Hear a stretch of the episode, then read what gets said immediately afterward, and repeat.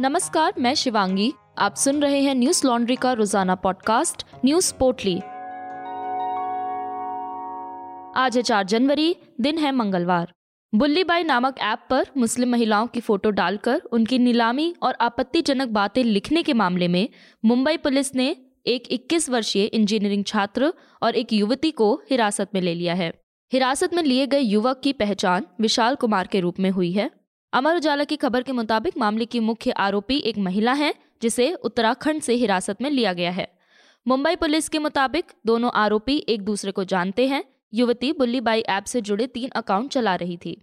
वही सह आरोपी विशाल कुमार खालसा सुप्रीमिस्ट नाम से एक अकाउंट चला रहा था। 31 दिसंबर के बाद उसने बाकी अकाउंट के नाम बदलकर सिख नामों से मिलते जुलते कर दिए थे।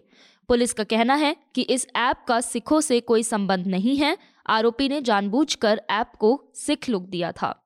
बता दें कि इस मामले को लेकर दिल्ली और मुंबई में एफआईआर दर्ज कराई गई है।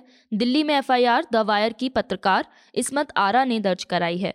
शिकायत में पत्रकार ने एक विशेष वर्ग की महिलाओं को सोशल मीडिया पर निशाना बनाने की बात कही है। उन्होंने शिकायत में कहा है कि बुल्ली बाई ऐप पर महिलाओं की तस्वीर के साथ छेड़छाड़ कर उन्हें अपलोड किया जा रहा है।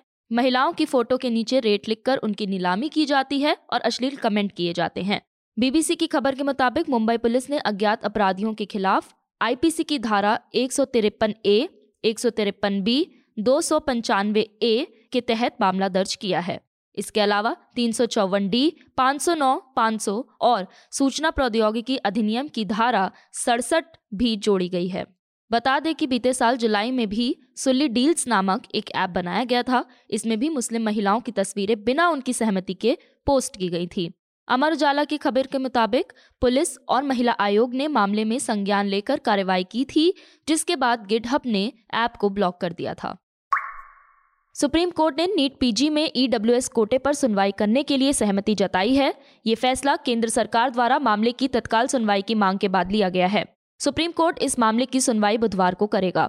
मीडिया रिपोर्ट्स के मुताबिक, सीजेआई एनवी रमना ने कहा है कि बुधवार को तीन जजों की बेंच का गठन करने पर विचार करेंगे।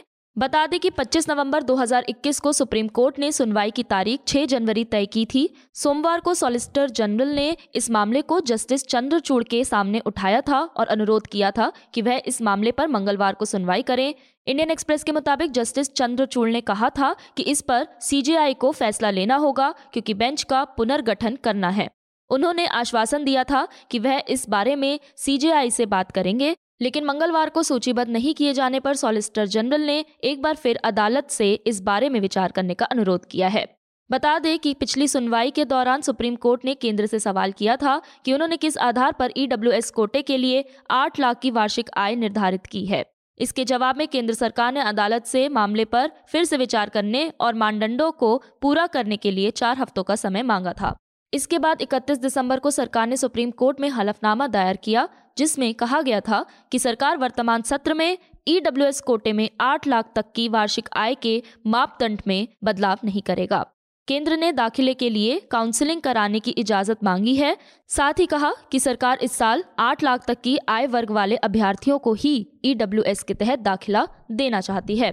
नीट पीजी की काउंसलिंग में छह महीने से सुनवाई टलने के कारण सरकारी अस्पतालों के रेजिडेंट डॉक्टर पिछले दो महीने से सड़कों पर धरना प्रदर्शन कर रहे हैं। पिछले एक महीने से समय समय पर देश भर के रेजिडेंट डॉक्टर हड़ताल पर हैं। उनकी मांग है कि सुप्रीम कोर्ट में रुकी उनकी नीट पीजी परीक्षाओं की काउंसलिंग पर जल्द से जल्द फैसला सुनाया जाए। इस पूरी खबर को आप विस्तार से न्यूज़ लॉन्ड्री हिंदी पर जाकर पढ़ सकते हैं। हमें सब्सक्राइब करने के लिए आज ही हमारी website Hindi dot news laundry dot com पर जाएँ, सब्सक्राइब का लाल बटन दबाएँ और गर्व से कहें मेरे खर्च पर आज़ाद हैं खबरें। बीते 24 घंटे में देश भर में कोरोना वायरस के सैंतीस नए मामले सामने आए हैं और 124 लोगों की मौत हो गई। इसी के साथ कोरोना के कुल मामले बढ़कर अब तीन करोड़ उनचास लाख साठ हज़ार दो सौ इकसठ हो गए हैं और मरने वालों का आंकड़ा चार लाख बयासी हज़ार सत्रह पहुँच गया है। सक्रिय मामलों की बात करें तो ये एक लाख इकहत्तर हज़ार आठ सौ तीस है। वहीं बीते 24 घंटे में ग्यारह हज़ार सात लोग कोरोना से ठीक भी हुए हैं, जिसके बाद कोरोना से ठीक होने वालों की संख्या तीन करोड़ तैंतालीस लाख छह हज़ार चार सौ चौदह है।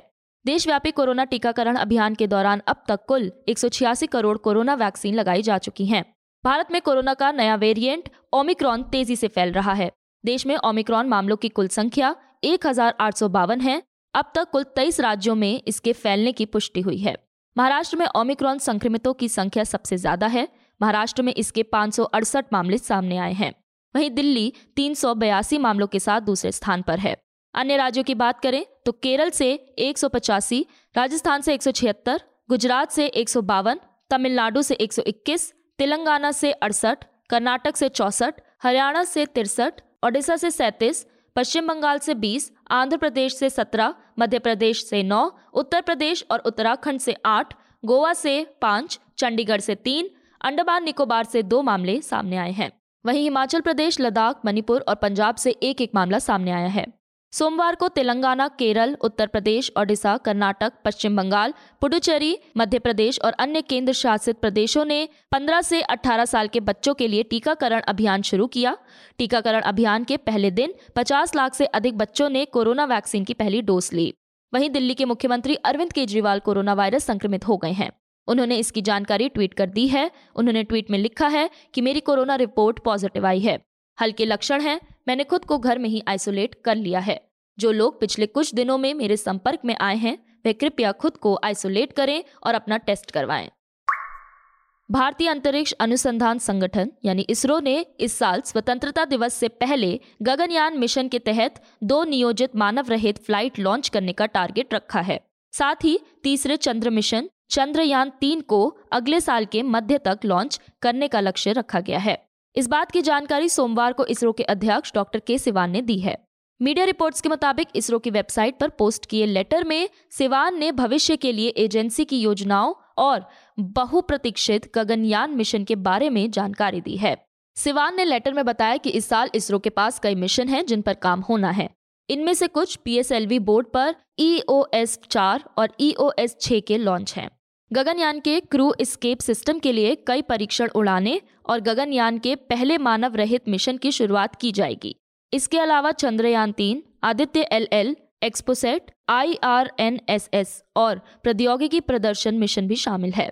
सिवान ने लेटर में कहा कि भारत की स्वतंत्रता की पिचहत्तरवीं वर्षगांठ से पहले पहला मानव रहित मिशन शुरू करने का निर्देश है और सभी इसे पूरा करने के लिए हर सक्षम प्रयास कर रहे हैं। मुझे विश्वास है कि हम इस लक्ष्य को हासिल करने में सफल होंगे। सिवान ने चंद्रयान तीन के बारे में भी जानकारी दी। उन्होंने कहा कि चंद्रयान तीन के डिज़ाइन में बदलाव और परीक्षण में भारी प्रगति देखी गई है। मिशन को अगले साल के मध्य तक लॉन्च किया जा सकता है। गलवान घाटी में झड़प के बाद चीन ने इलाके में निर्माण कार्य तेज कर दिया है। मीडिया रिपोर्ट्स के मुताबिक सैटेलाइट तस्वीरों से इस बात का खुलासा हुआ है कि चीन अक्साई चीन इलाके में सड़कें और नए पुल बना रहा है।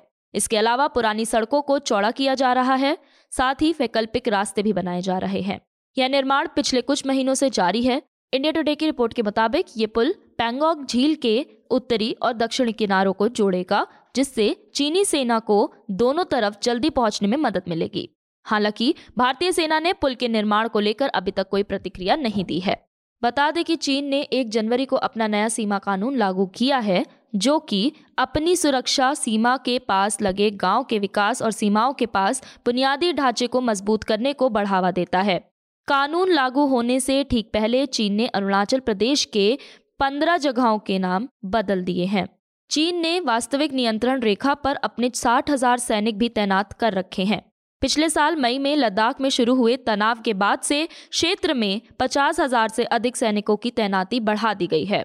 लद्दाख ही नहीं, चीन पिछले एक साल से अरुणाचल प्रदेश और सिक्किम की सीमा से लगे पूर्व क्षेत्र में आक्रामक कदम उठा रहा है। हालाँकि इस मुद्दे को सुलझाने के लिए दोनों देश की सेनाएँ विभिन्न स्तरों पर वार्ता करती रहती हैं। आज बस इतना ही। आपका दिन शुभ हो। धन्यवाद। न्यूज़ लॉन्ड्री के सभी पॉडकास्ट ट्विटर आई और दूसरे पॉडकास्ट प्लेटफॉर्म पे उपलब्ध हैं। खबरों को विज्ञापन के दबाव से आज़ाद रखें। न्यूज़ लॉन्ड्री को सब्सक्राइब करें।